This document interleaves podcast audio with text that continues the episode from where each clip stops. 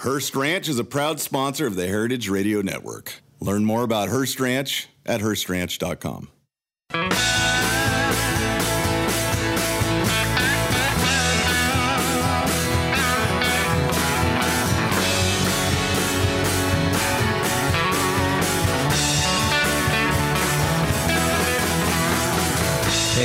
welcome to Beer Sessions Radio on the Heritage Radio Network. Hey guys, this is Tuesday, April 30th, 2019. We're here in the studio in the back of Roberta's Pizza in Bushwick, Brooklyn. All right, we got some good guests. Everyone go around the room and introduce yourselves because we're going to have an interesting conversation with some beer bar owners and managers and experts. This is uh, Dan LaMonica from Beer Karma. Hey, this is Matt from The Sampler and Uptown Beer Society. This is Joel from the Sampler Uptown Beer Society and the official partners of Moniker Art Fair. And it's James of Beer Acolyte. James Ty. All right. So um, the the reason we all came together today, and there's a couple great call-ins coming in as well. Uh, there was an article in VinePair about hashtag Boss Pour, which most of us kind of think is ridiculous, and most beer professionals don't really take seriously. But Dan, you know, uh, at Beer Karma, when you opened, you know, you did a little research, and this is something that that you wanted to talk about. Yeah, so it, I I've been talking about this now for over three years, uh, so it's a touch exhaustive. So it kind of it started as as I was opening up Beer Karma, I was hungry for knowledge, trying to learn about the beer market, consumers, what they're doing. Uh, notice a trend of people when they were posting their pictures that the pours would be to the very, very tippy top of the glass with absolutely no head. Uh, so I started to reach out to a handful of people and say, "Hey, like, just curious, like, why are you doing that? Like, wh- what's what's the purpose?" Uh, and every single person that responded said, "Oh, I'm just doing it because the, the picture looks good, or it looks good for the picture." And I was just like, "Wait a minute, like, I I don't understand that. I thought there was some purpose of of, of the uh, uh, it was beneficial to the beer drinking process, uh, and it was everyone was just hungry for likes, hungry for likes, uh, and you know I've appeared on a couple podcasts. VinePair quoted me, um, and it's just it's just frustrating because as as a beer professional, as someone that's trying to serve great beer in my establishment. Uh, to have it be that there's a whole contingent of people that are sort of doing the complete opposite of what I'm taught and what we're supposed to be teaching people uh, can be frustrating. Uh, and especially when, in the end of the day, they're doing something that's not about actually drinking the beer and enjoying the beer. They're doing it just to, to get likes on Instagram. So that's that's where my frustration stems. And Joel and Matt, you guys, uh, you don't think it's that interesting, do you? No, it's just another trendy, uh, another trendy thing that is happening on the internet. I don't know too much about it. I've just seen it, and I think it's silly because beer needs head for aromatics. Beer needs head to be presentable. Yeah, I got a lot of flack. I right away. I, I still have the screenshot saved, but it was April of 2016. I posted something on Instagram, sort of saying like, "I don't understand this. This is stupid. People need to stop doing it." I also posted something on Beer Advocate, and it was kind of the difference was the Beer Advocate people were kind of like, "Hey, yeah, that's silly and ridiculous. Like, you shouldn't do that."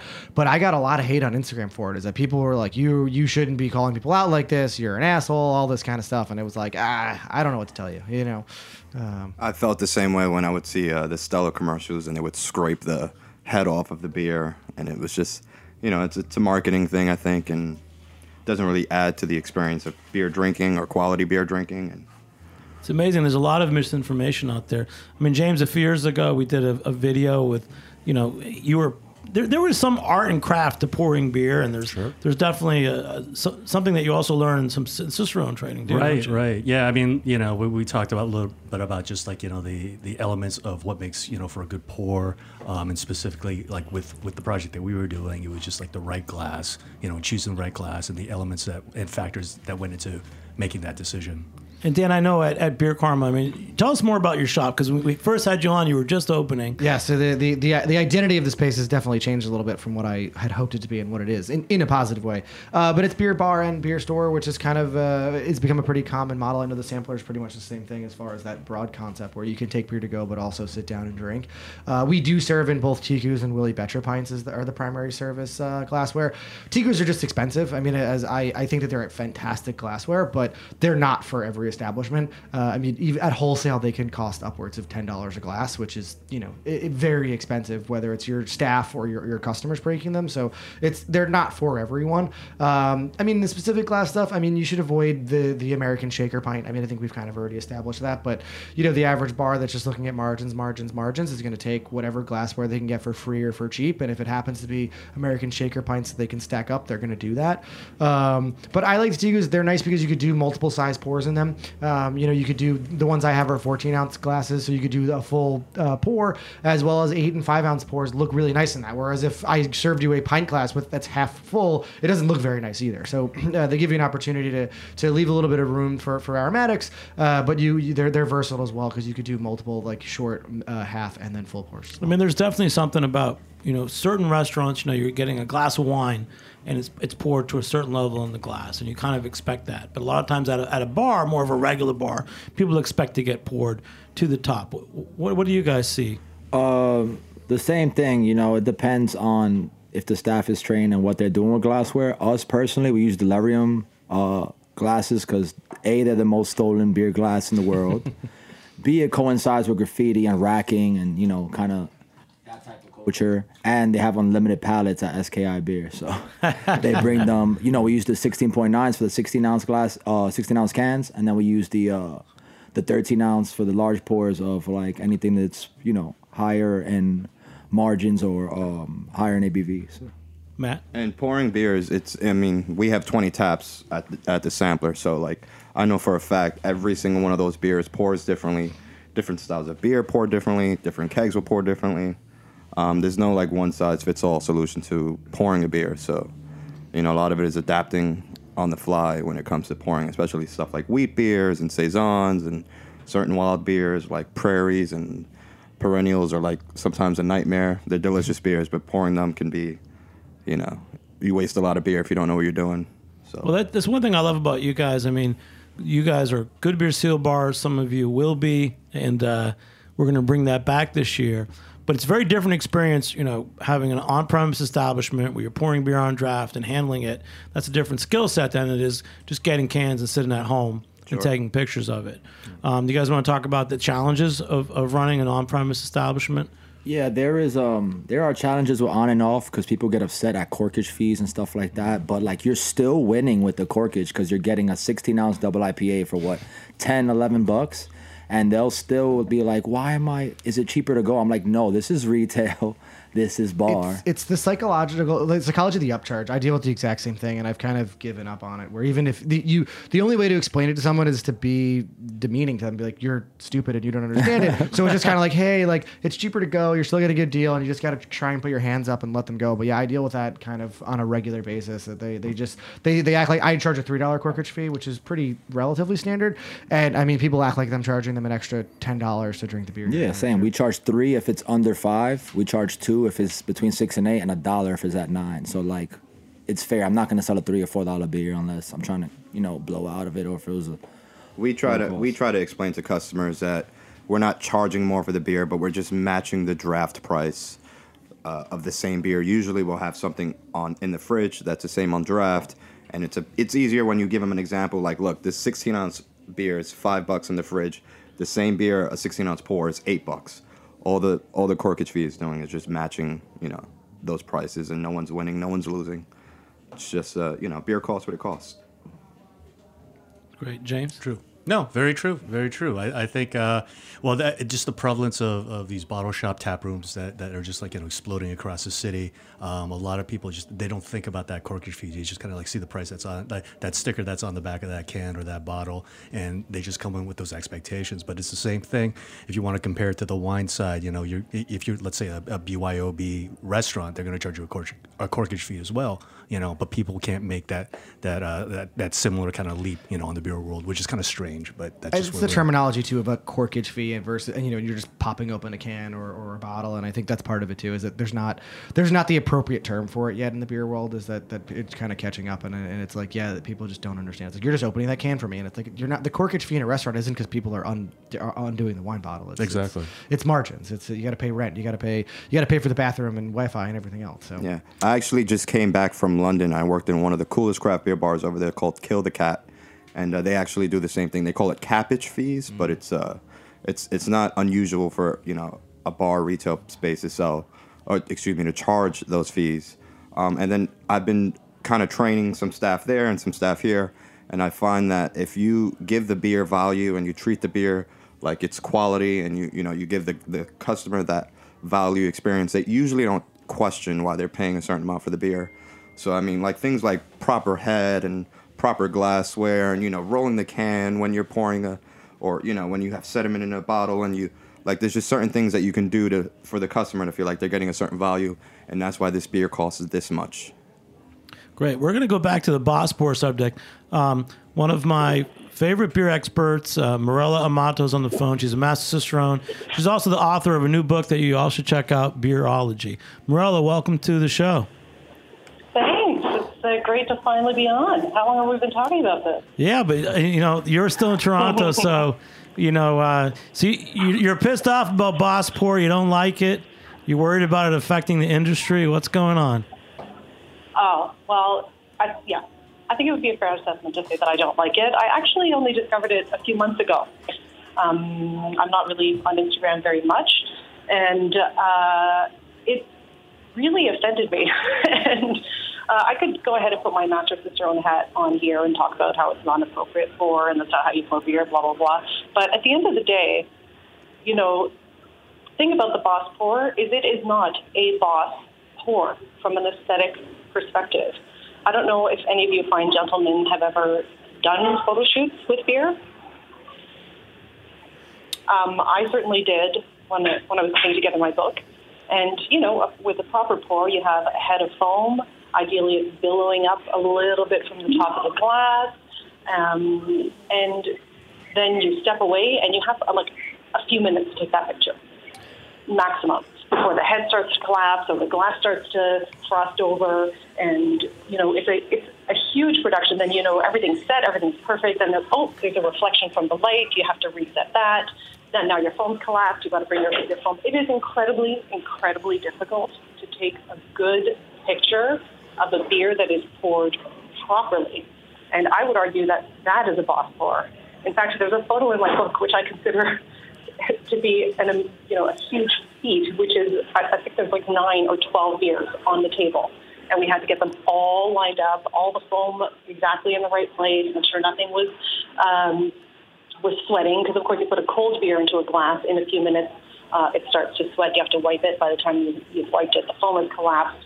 Uh, if you use a warmer beer, then obviously the glass doesn't frost, but then you you know you still have uh, issues with the foam, and you have a much smaller window because the foam is it's, it is a to do. You know, to do the boss pour, all you have to do is let the beer warm up. You can even degas it, pour it to the rim, and then take your. You have like hours to take that photo. It's like a wood pour. Here, let Dan let Dan jump in because you're, you're saying you could actually pour flat beer and, and take a No, photo. so wait, I was a couple of quick comments. So Mirella, I think part of that is I think it's it's the ease. Most of those, these people that are doing this are they're sort of amateur at home uh, beer drinkers, and, and and I think it is out of ease that they started to do this. But I wanted to ask because you said you did that one photo with nine beers across. I've heard of uh, breweries using milk frothers uh, before doing photos like that when they had to take you know nine beers across. Like I could take a picture of one or two beers with with an inch of head, but nine is very difficult. Uh, did you have any other tricks that you did in order to sort of have that uh, work out properly? Yeah, so I've been actually on a number of shoots, and um, there were a few where the stylist put um, some kind of, it wasn't milk froth, I think one of them put uh, egg whites in the foam. Um, another one had some kind of special, uh, you know, chemical that they could throw in. But um, then it starts leaking out of the bottom.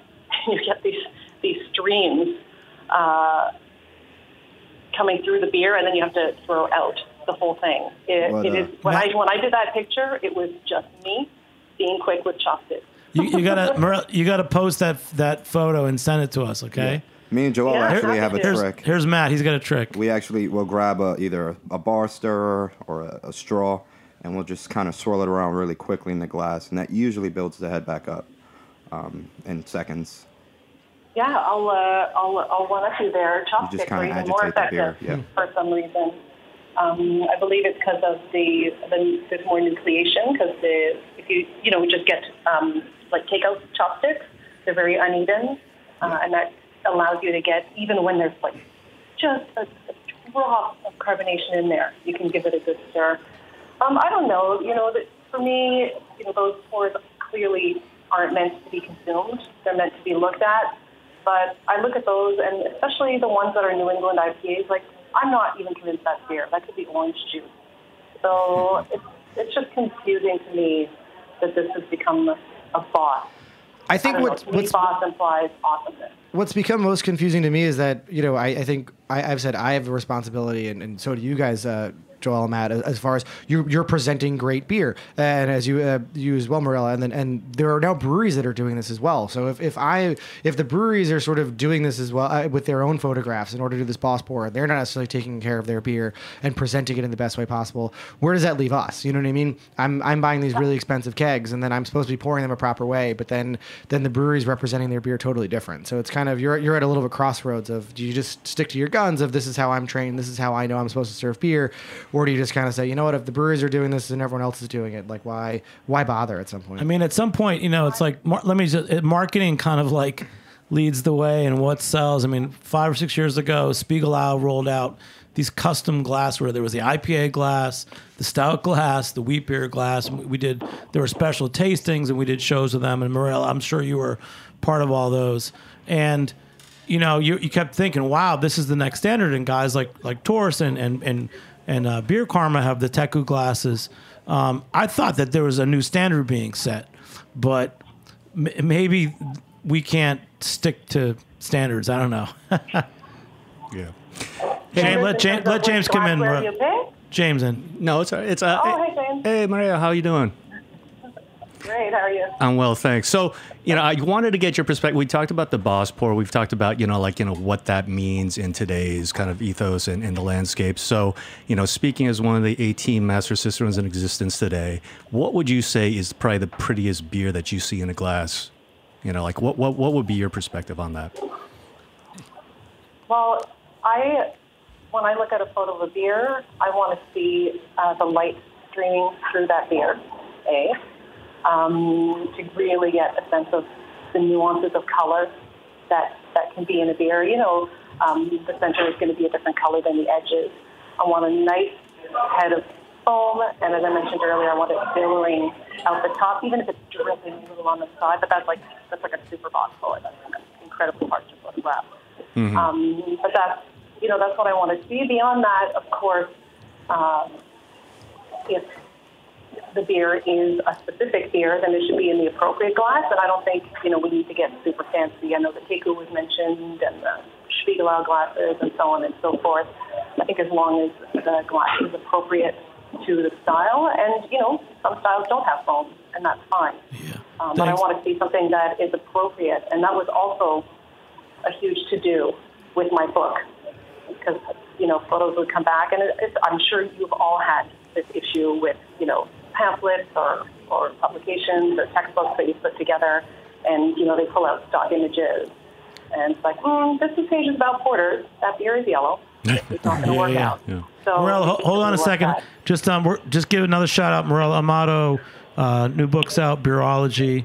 Thank you for calling and stay on with us. But we're just going to keep talking, go a little further. Joel, I um I'm all about presentation and I feel like as much as I respect the Cicerone program and what the all the professionals and people that know more than me and have more experience do, I feel like everyone finds their own niche.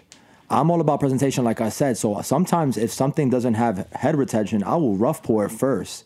If I have four or five glasses, I will rough pour all the foam first, and then I will top it off at a 45 degree angle so everything is presented equally at the same time. I will also over pour over the glass, so by the time the customer gets it, the foam is about probably two inches in the glass and another inch outside, more or less half an inch. So by the time they get back from the bathroom or with their phone out to take a photo, it's right at the uh, at the rim because at Taproom 307, when we were really busy and we would, I was a server, we would bust glasses and we would have to top off everything. So I learned maybe I should over pour out the glass foam so by the time the server gets it or the customer, it's perfectly at the rim. So I feel like you, everybody finds their own niche or gateway into present. Joel, that, that's a great point. beer, In the reality of actually serving, yeah, half the time by the time you take the, the beers to a table, it's settled and it looks like you don't have a full glass. Exactly. My pet peeve is uh, someone will order a beer from me and I pour a perfect pour and they walk to the bathroom. And by the time they get out the bathroom, it's completely flat. So uh, I usually keep an eye out for someone who's like, I have another beer, and they take off, and I just kind of pour their beer halfway, and I wait for them to get back to finish the pour. Or relevant to this conversation, someone that will just whip out their phone and Instagram that picture of your beautiful uh, beer, you know, Well, I love before they drink But it. you know what? If I'm out, I'm out with a good beer and I've got a date, I'm not looking at my phone, gentlemen. Hey. Dan, No, I'm, I'm I'm throwing my hands up at your joke, not at uh, no comment. Well, that's the other thing. But um, I, well, another thing I'm going to give a shout out to New York City, good beer seal bars and really good craft beer bars and bottle shops. I really feel like that people go there to actually talk to people and drink. You know, you, you I feel like there's a different market where you're at home and you've got this can. And I know a lot of guys that listen, and, and uh, I feel bad for you guys because I mean it's it's great to be home, and thank God there's a good can you can have a beer at home. But I would much rather be out in a one of these bars like the Sampler or, or Beer Karma, talking to people. And uh, so, cheers to you guys. Cheers. And for what you do, because it's a lot of extra work, you know. And um, if you don't know what it's like, you know, it's it's it's. I've seen the I feel like the can business has really changed the game. Um, even you guys having cans, talking about worrying about a corkage fee to, to pour. For a, a while, it was like craft beer bars only had draft. That's that's what it seemed like. So there's a lot of in, in, interesting changes that have happened, right? Since I don't know, even the last five years. For Yeah, you got guys. Delirium 16.9s. You got all these German breweries on 16.9s. You got everyone canning overseas.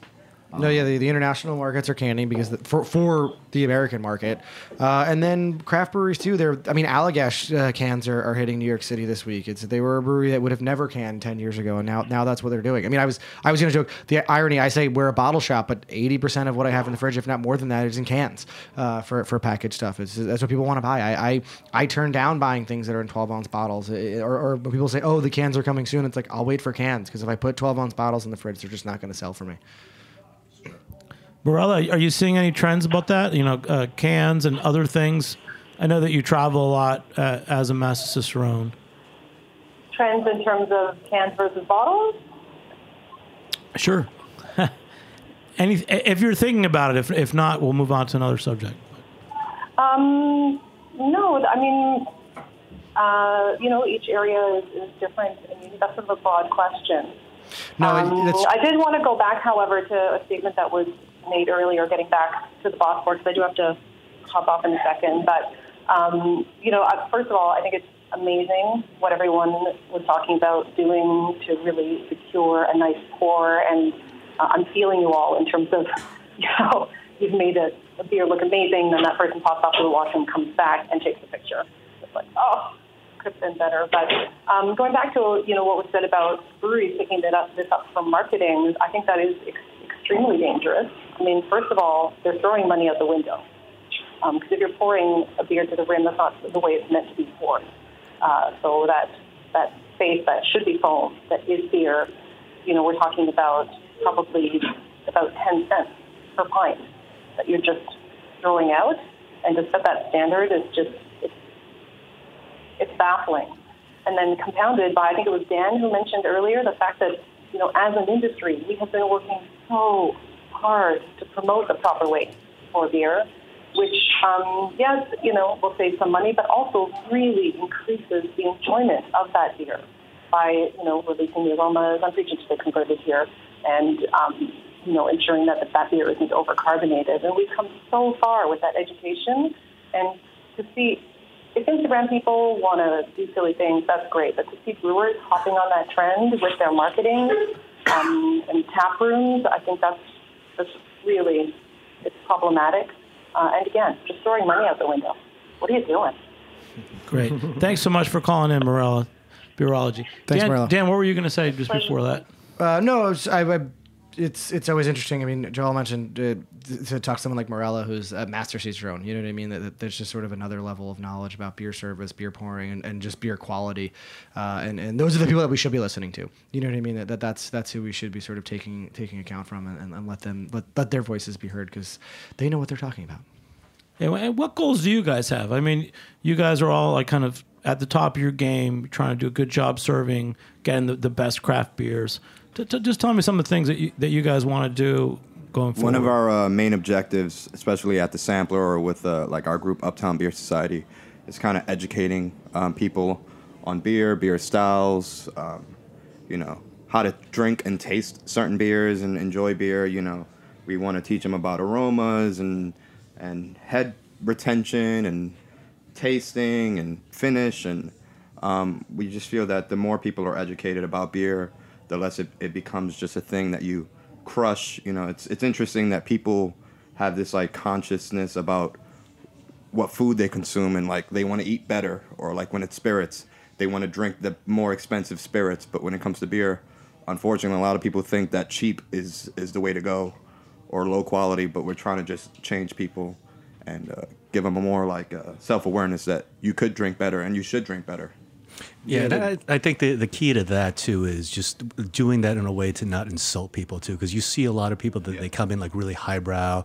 and like really try to like you know lay out some esoteric terms, and you know you're not going to win people over by doing that. And and and, and I, I know like no one in this room you know really kind of adheres to that kind of philosophy, but when you see it out on the streets, you know, and it's typically it's not even the beer professional that's doing it; it's just like someone that's like really really into into his passion, you know, his or her passion. I'm sorry, which is a great thing too, but in many ways it does a disservice to the people who just really trying to learn more about this stuff. D- Dan, uh, you brought in the first beer. What is it? Uh, it's from this is uh, f- no uh, first beer we're drinking is uh, Lounge from Finback. Uh, it was their spring saison. It was a dry hop saison. I believe the dry hop was Ekuanot and Citra. Uh, it's really nice. It's it's pretty low ABV for a saison. It's five and a half percent alcohol, uh, but it's kind of uh, like a light, easy drinking beer uh, for spring. So this has been a favorite of mine in the shop. Uh, yeah. Yeah, it's really nice. It's got like these like kind of like lemon notes to it, like really citrus forward. Yeah. yeah. Back to piggyback on what you guys saying i mean the goal is to just you know find comfort in people and kind of find where they're where people come in and say i don't like beer. That is your chance to be like do you like sour candy? Do you like dessert? What do you like? What have you enjoyed? Oh i guess you know i'll drink a stella there you go a pills um every now and then a blue moon. There you go let me get a wit. And it's just about educating them like us being from the bronx and growing up with all people of all different walks of life and cultures we kind of learn how to like change kind of be chameleons when we talk or you know when we connect with people so you know whether that person comes in of any culture we can just switch it up from the most you know geekiest white dude to like the most hoodest black dude like we can connect with all and people like us are very important because they're, they're more inclined to listen to us and respect what we got to say. That's great. We're going to talk more about that. We have to take a short break. Uh, we'll be right back in a few minutes on Beer Sessions Radio.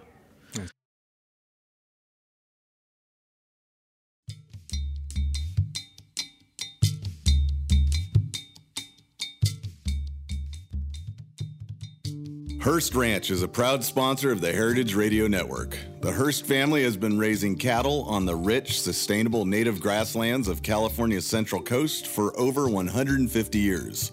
Piedra Blanca Rancho in San Simeon is the original Hearst Ranch, founded by George Hearst in 1865. George's son was the famous publisher William Randolph Hearst.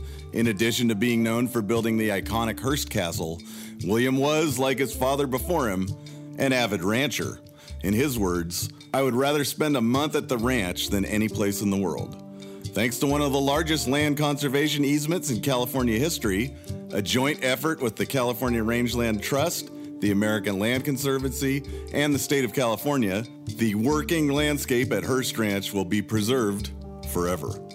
Learn more about Hearst Ranch at HearstRanch.com.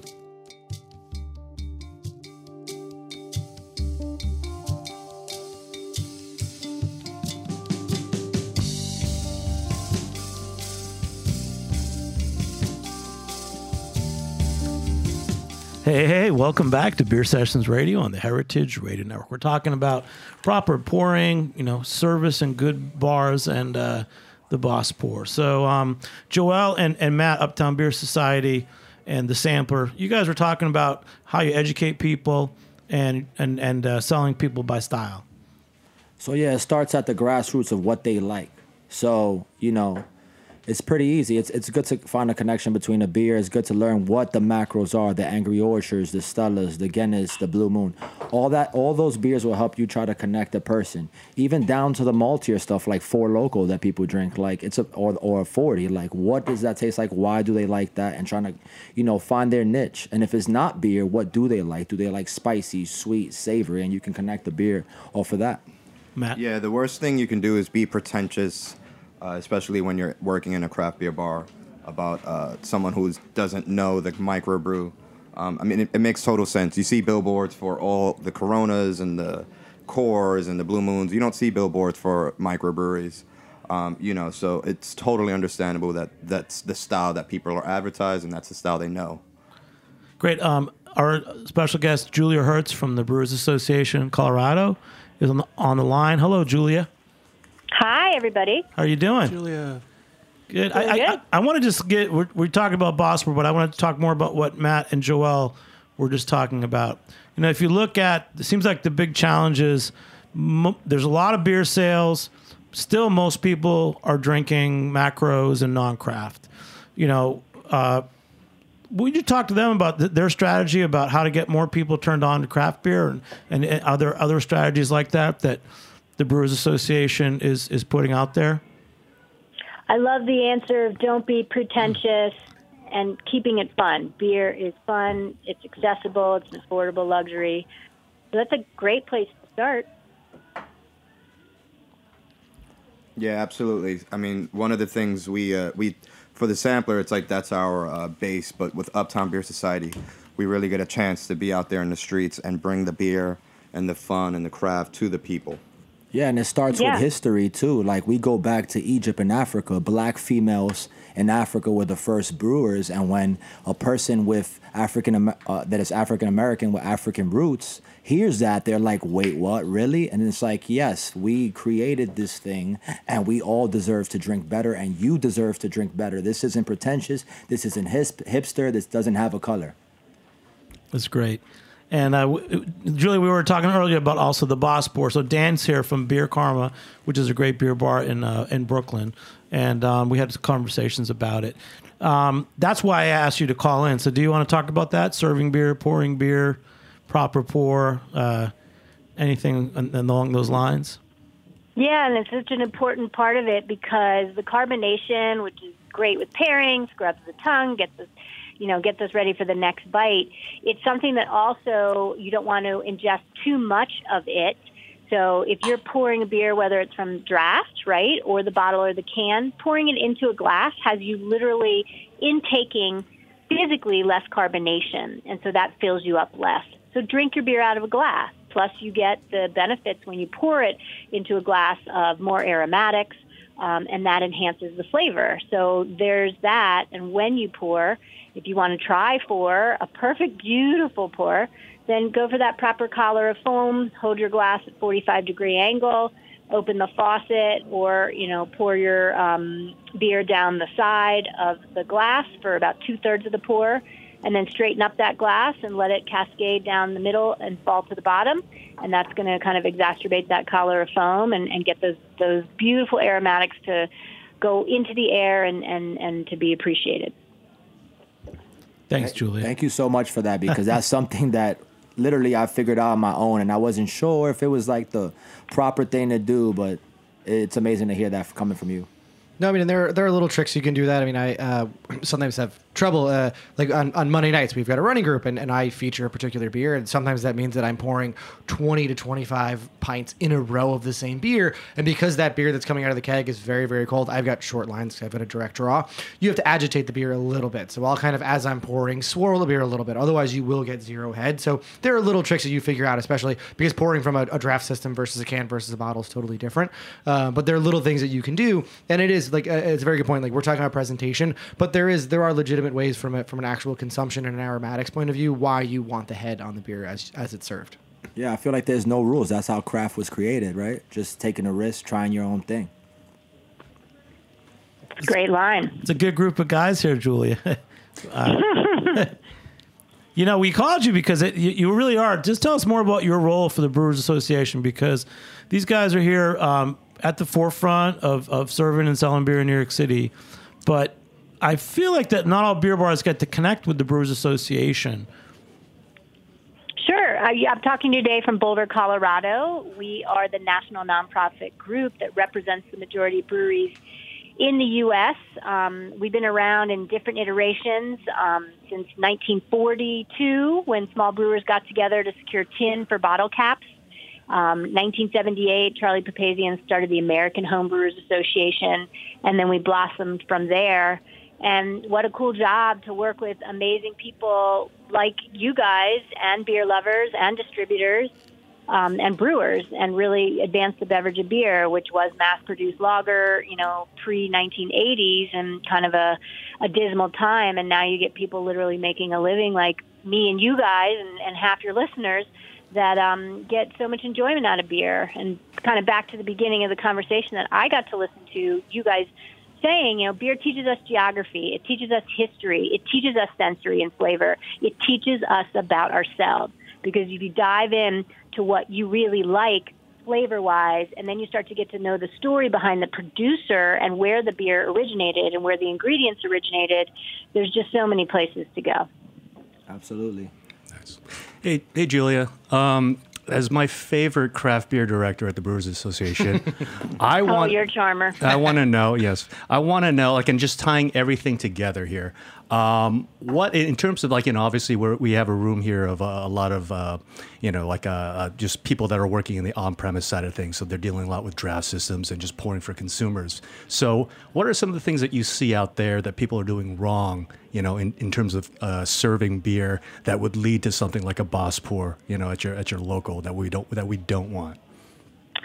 Yeah, I mean, especially on draft, I see a lot of challenges. If You just sit at the bar at bar A, B, or C in any market in the country, you're going to see things that, as a beer lover and you know beer educator, make you cringe.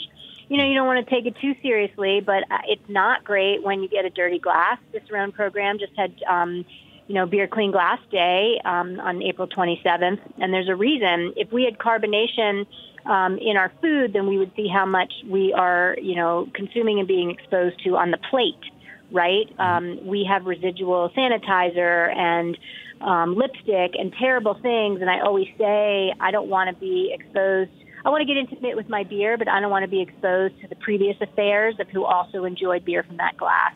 And it's it's it's really gross that, that we just can't get clean glassware. Wine would never you know, it's rare that you see not not clean glassware. Maybe a little minerality from the the water is residual on some glasses, but I'm talking wherever you see bubbles on the inside of the glass that are gathering, that's a glass that has not been properly cleaned at that spot, and who knows what you're consuming. So bars got to get it right there. That's that that number one beer clean glass. And if you don't see clean glass, you got to imagine what the uh, the lines look like. Yeah, they're not necessarily paying attention. And we wrote the book at the Brewers Association. I'm holding in front of me the Draft Beer Quality Manual that big brewers and small brewers um, got together. This is in the fourth edition. It's now physically a book. More than 100,000 copies of this are out in the space. And it really talks about the importance of, of line cleaning every two weeks with caustic, every three months with acid clean, and then properly rinsing those lines and really making sure that you also get at the stainless components, your couplers and your faucets. And that is key. And it's just like being a restaurant and properly cleaning, you know, your your dishes, properly cleaning your sink, properly cleaning your stove, properly cleaning your fridge. But for some reason, beer lines just get forgotten. Um, and so we are all working to make that not be a forgotten task. Julia, I don't want to give you nightmares, but have you ever seen uh, on Instagram the Draft Police NYC page? Oh man. No, but I'll check it out. I bet Uh, there's some so crazy pictures. Uh, they're they're they're part of the the draft choice uh, uh, team where they do both installations as well as cleanings, and he will do it anonymously. He won't he won't call out the bars and restaurants, but you will see good. keg couplers and faucets that are oh, they look like just SCOBY colonies. It's it's it's gross in the sense of you can't imagine that someone took that coupler off of one keg and put it onto another and thought it was okay. Um, and then yeah, uh, to to your point, it's we we we we talked about the boss pour and all that silly stuff, but at the end of the day, if you're drinking out of a dirty glass or dirty tap lines, you're you're you're not in a good place anyway. So how you're pouring the beer is is important, but uh, the the clean the cleanliness of all, all of your your uh, hardware is is key. And Matt, you got you kind of perked up when he mentioned the draft police on Instagram. Yeah, I could just imagine what you know. What I I so often will suspect that a, a bar is not cleaning their lines, and I, you know, not to be insulting, I'll just you know drink it out of the bottle or the can just to be on the safe side. I mean, I'll tell you honestly, for me, it's one reason why I, I only used to go drink draft beer at places that I knew really well. And that's why we had the good beer seal for a lot of these bars. Because I've, I've been to places where I walk in, still to this day, I walk in. It's like, oh, it looks like a, a pub. There's going to be some, some beers on draft. I see some brands that I know. So I would think that this would be good. And instantly, you can just tell the lines haven't been cleaned. And sometimes I almost feel like those are the kind of bars that aren't even moving those beers, which makes it even worse. And they might be moving the macro line. So there's something else going on as well, where they're just not paying attention to th- their craft portfolio. Yeah, and that's what a boss pour is. A boss pour is when you go to a dive bar and they literally rough pour your beer and it comes to the rim with no head because the glass is dirty and the lines are gross. So there you go, guys. That's what a boss pour is. Yeah, and a lot of it comes down to staff. I mean, especially, you know, what you said, especially about bo- beers being neglected. If, if a beer is sitting there for weeks or months at a time, you know, that means the staff is not, they're not educated on what that beer is or the style is or how to sell it to a certain customer. Um, we always say at the sampler, we're not just beer servers, we're beer sellers. And we try to really, you know, pay attention to every every draft line, every beer, make sure everything moves, you know, at an appropriate amount of time. Julia, is, is there anything to, to, to, you know help us out with this? I mean, you guys are solidly behind breweries and, and the craft beer industry, but the next step, you know, on premise, you know, serving a beer, you know, there's there's Cicerone, but is there anything that the Brewers Association is doing uh, or might be doing in the future to help recognize, you know, beer bars that are really outstanding or, or other best practices? Well, Beer Bar's outstanding. Craftbeer.com, our beer lover facing website, which gets millions of viewers a year, is really incredible. Um, and we publish now multiple years in a row the Great American Beer Bars, and it's it recognizes voted by Craftbeer.com um, visitors, thousands of them voting their favorite beer bars in each state. So check that out. Certainly a good one. Um, and I would say that the impetus back to kind of uh, bar practices of proper, properly cleaned glassware, properly cleaned draft systems, the impetus isn't just on the retailer because it is a lack of awareness. The authorities and experts in beer are the distributors and the brewers themselves. And so we've done everything from encourage brewers to put date codes on their beers, which we are front and center about. Um, so the freshness factor is there, but it goes to service. And when it goes to service, we have to help those retail accounts. And there's 750,000 accounts that have beverage alcohol licenses in the U.S. in some form to know about needing to clean, clean their draft lines and to store their beer cold so it stays fresh.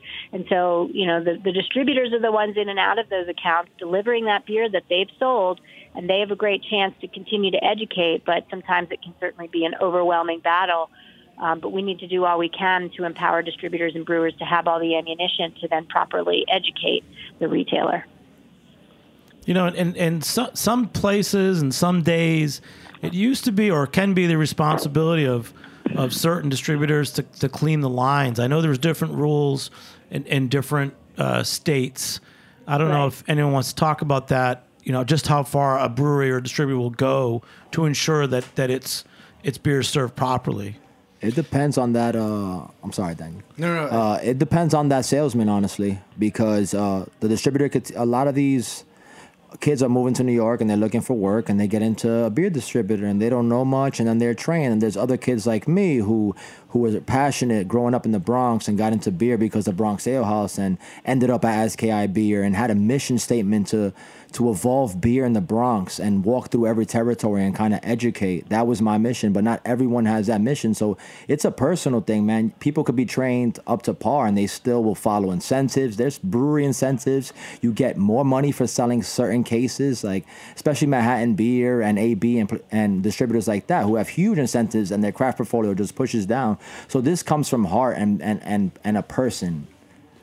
Well, I, I- I've seen the opposite where also where you get a really good brewery rep, and they'll come in and and they'll see that their beer's not pouring right, and they'll actually go back to the keg room and help you adjust it. I don't know if you have, have that. No, there's happen, there's other instances of that. I've you know people will say if a if a beer's not super fresh, you'll, they'll they'll buy a keg back or not really necessarily a keg, but but they'll they'll, they'll swap out kegs. Uh, they'll they'll buy cans back. Um, there's definitely uh, I think it's illegal in New York for distributors and breweries to pay to have your lines cleaned.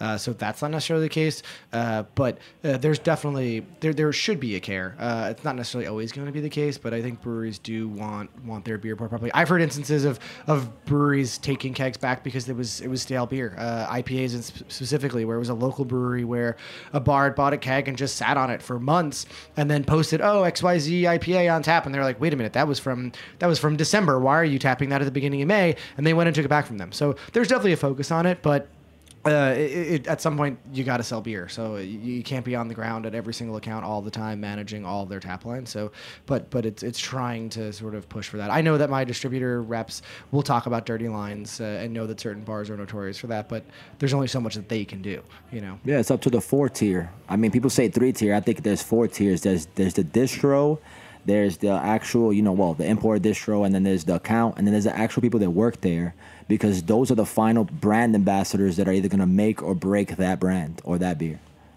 Yeah, I mean, it definitely comes down to education about, you know, like why why is this beer not pouring the way it should be? Why is this beer not tasting the way that it should be? And so, you know, getting back to your point, Joel, is just to have that passion to learn about, like, you know, where these things are coming from and to troubleshoot that. And, you know, back to the Brewers Association, that draft quality manual is uh, invaluable when it comes to that. And so I, I personally really recommend that, that piece of literature to everybody that works on All Progress. Yeah, absolutely. Because a, a bartender, I always say, is a dime a dozen. You know, you can find many bartenders, but people who actually care about beer, or educated about beer, or are passionate about sharing what they know about beer, those are those are the, the true gems.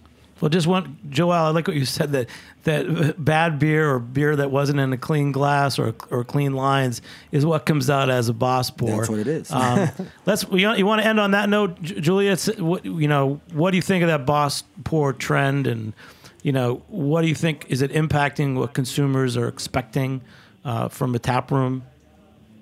You know, we've never surveyed deep enough, I think, to know anything that um, gets to the level of desired color of foam, that kind of sensory. But we definitely know um, the top things that beer lovers want, at least that we've surveyed or Nielsen surveyed, is freshness. One of freshness is definitely year in and year out continued to be the top. And if you think about American IPA, which is the number one selling style from U.S. craft brewers, at least, you know, freshness um, is is essential.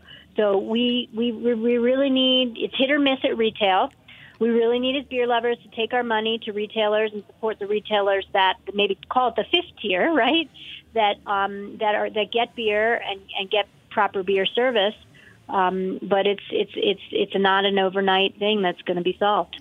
Julie, can you send a at it. note out to all the West Coast breweries to stop uh, stressing uh, shelf stability of their IPAs then, uh, and, and do a little more of the uh, the six week thing that we do in New York and, and the East Coast for the hazy IPAs? Yeah, I noticed that. Yeah, What's going on? I mean, I Just throwing a little bit of shade, sorry. request. the expiration on it. I'd rather see IPA it. shelf life is not determined. Shelf life is a relative thing, but certainly we it's been proven that with temperature and time, um, beers are, I wouldn't call it less stable. I would call them, they are going through a cycle, a flavor cycle, and they're less fresh. So that's certainly something. And, you know, um, uh, Sierra Nevada Pale Ale has 150 day shelf life, and they, they back that. So, and that's very, you know, aromatic centric hop beer. So shelf life's a little bit relative, but I definitely think sell through is key. And establishments that are stocking, you know, um, Uh, aromatic centric beers that are very hop centric need to pay attention to the sell through and the time that that beer has been available, and also store it cold. Yeah, if you like a, a multi IPA, I'm not mad at you, but I'd much rather see a, a kegged on date or a canned date or a bottled on date. And the last thing, you know, Yeah. if, if we're going down that road too, it's also about how, how fast you make your beer. You know, I mean, it seems like breweries can can turn out IPAs faster and faster, and generally, I don't think those beers last as long. But there's there, there there's definitely a knack for taking your time with beer too. So there's a lot of things to, to learn and, to talk about. James, anything else for Julia? Uh, Oh no, I, well, I, I, I wanted to talk a little bit more about what you were talking about with the glycosidic bonds, hop creep, and but that's that's a little bit too technical for, for where we're going right now. Um, I, you know, Julie, I'd like what what is kind of like on the Brewers Association's kind of like the horizon in terms of different um, initiatives that are coming out with regards to uh, you know just the beer serving and, and, and just the quality of beer um, and and kind of upholding those standards. I love those standards, and we just had our technical committee, um, which we almost have 90 brewery members involved in our technical team. They have a summit every other year. We've done this um, six years now, so three times, and they just met and talked about the priorities from the brewer side of what we as their association should work on. And technical covers many things. It covers sensory, it covers um, draft systems. We have ambassadors devoted to draft beer quality and you know teaching and instruction on that. We have an incredible amount of resources devoted to hop research and barley research. So technical also can cover safety, sustainability of brewers, raw materials, and sourcing. Um, the list really goes on bigger than just what we're working on initiative wise in terms of beer service, but that is on the list. And it's certainly something that we continue to have resources on. The main website that we publish all of our information on is brewersassociation.org or craftbeer.com. And then even on the homebrewers side, homebrewersassociation.org, we pay attention to supporting that community. And there's more than a million active homebrewers in the U.S. So a lot of lot of good stuff. Um, we'll be in DC for Savor soon, um, which is sold out. Love that. That's a May event. Beer and food pairing is big. Advancing beer at retail isn't just selling beer. We can now see from Nielsen data that more beer occasions happen with food than with not. Um, so beer and food pairing is a, is a huge um, interest of ours to also advance. Great. Nice. Julia, thanks so much for joining us. Guys, if you want to wrap it up, I know, Joel, you, you, you guys have some uh, pretty interesting things coming up, uh, art related. Yeah, I just wanted to talk a few about uh, some things that we got coming up. Uh, today, we finally um, announced our third collaboration with Interboro Spirits and Ales, which an artist from Queens called Skewville uh, did the can art. Uh, we just it's a basically a, a limited edition can of Premiere. Which is gonna be released and available for people. I want Dan to have first grabs on it. I want Harlem Hops and Bronx Beer Hall to have first dabs on it. We'll also be uh, March 1st through 5th in NoHo, 718 Broadway, for one of the biggest contemporary art fairs in the world, um, Moniker Art Fair. We will be doing a pop up of what the Sampler and Uptown Beer Society embodies in the basement. So we are offering all free tickets to anybody. We're all about community and giving back. So these tickets start at 15 and end up at 75. So just uh, hit me up at Uptown Ales at Gmail or message me on Instagram, Uptown underscore Ales, and I'll send you a link. Um, also, shout outs to Beer Kulture, who released his book. We are the only retailer for his book in NYC. It's an informative book about beer styles. He's from the Bronx and more like touching people and not being pretentious. And, you know, for new beer drinkers or people that live in the hood, he wrote a book. Um, What, what's his handle? Beer Kulture. uh, beer Kulture with a K Just beer Kulture. with a K, no C's. Um, also, we have a Barrier collabo coming up in June and a big punk hardcore show at Hunts Point at a venue called The Point, which is a cross collabo with Brewski's Bar and Grill, Bronx Beer Hall, The Sampler, Uptown Beer Society, kind of focusing on what Bronx culture was. It wasn't just hip hop, there was punk, hardcore, metal, and ska in the Bronx. So we're doing a big show to give back to the kids. We're doing a can release there and a draft release uh, June 8th in the Bronx. And uh, I'm ecstatic. Uh, Matt's going to work on a ton of stuff in London, launching London Beer Society, working with some partners out there, which things will be uh, told on the internet. So stay tuned. I mean, anything you want to add to that? Yeah, I think you uh, you nailed it pretty much. Uh, but yeah, check Well, us out just- at Uptown Beer Society. Cheers to you guys. Uh, you guys are real new leaders of the craft beer community in New York City. Uh, I really appreciate it when you came on recently with the Interboro, the Dead President collaboration. That was my favorite beer of the winter, the Vienna Lager that you guys made. So great, great work, guys. Thank you, thank and you. Dan, you know, uh, Beer Carmenal, you're two years old. You're really a, another strong presence in the New York City craft beer scene. Two years in, we're actually going to celebrate on June 1st uh, for our, our second annual uh, keg party. Try and keep it a little more chill and relaxed for our anniversary parties for our, our regulars and people that are part of our community. Uh, so that'll be a lot of fun. And then May 6th, we're launching Night Shift Nite Lite. Uh, and then May 20th, we're launching the Allagash Can. So we got a couple of fun events coming up as well. That's great. And James? No, I'm just an old crank that's like you know really inspired by you know this, the new guard that's coming in, and I look forward to having like my next round over at Beer Karma and uh, the Sampler. So what didn't we talk about? You started mentioning beer creep and some other Hop stuff. creep? Nah, that's that's for Hop the next show. That's for the next show. show. We'll talk about that later. All right. You guys, thanks for joining in, everybody. Uh, thank you, Joel, Matt, Dan, James, and for calling in Julia and Mirella. Uh, this is Beer Sessions Radio on the Heritage Radio Network. Big shout out to our producer, Justin Kennedy, engineer, Matt Patterson, uh, assistant producer, intern, Aaliyah Pipes. I'm Jimmy Carboni. Thanks for joining us. We'll catch you next time on Beer Sessions Radio. All right. Woo. Are you enjoying this podcast? Heritage Radio Network has plenty more. My name is Diane Stemple. And I'm Elena Santogade, and we're the hosts of Cutting the Curd here on Heritage Radio Network. Featuring interviews with makers and mongers and everybody in between, this show is a downright funky look at the world of artisan cheese. You can find Cutting the Curd wherever you listen to podcasts and on heritageradionetwork.org.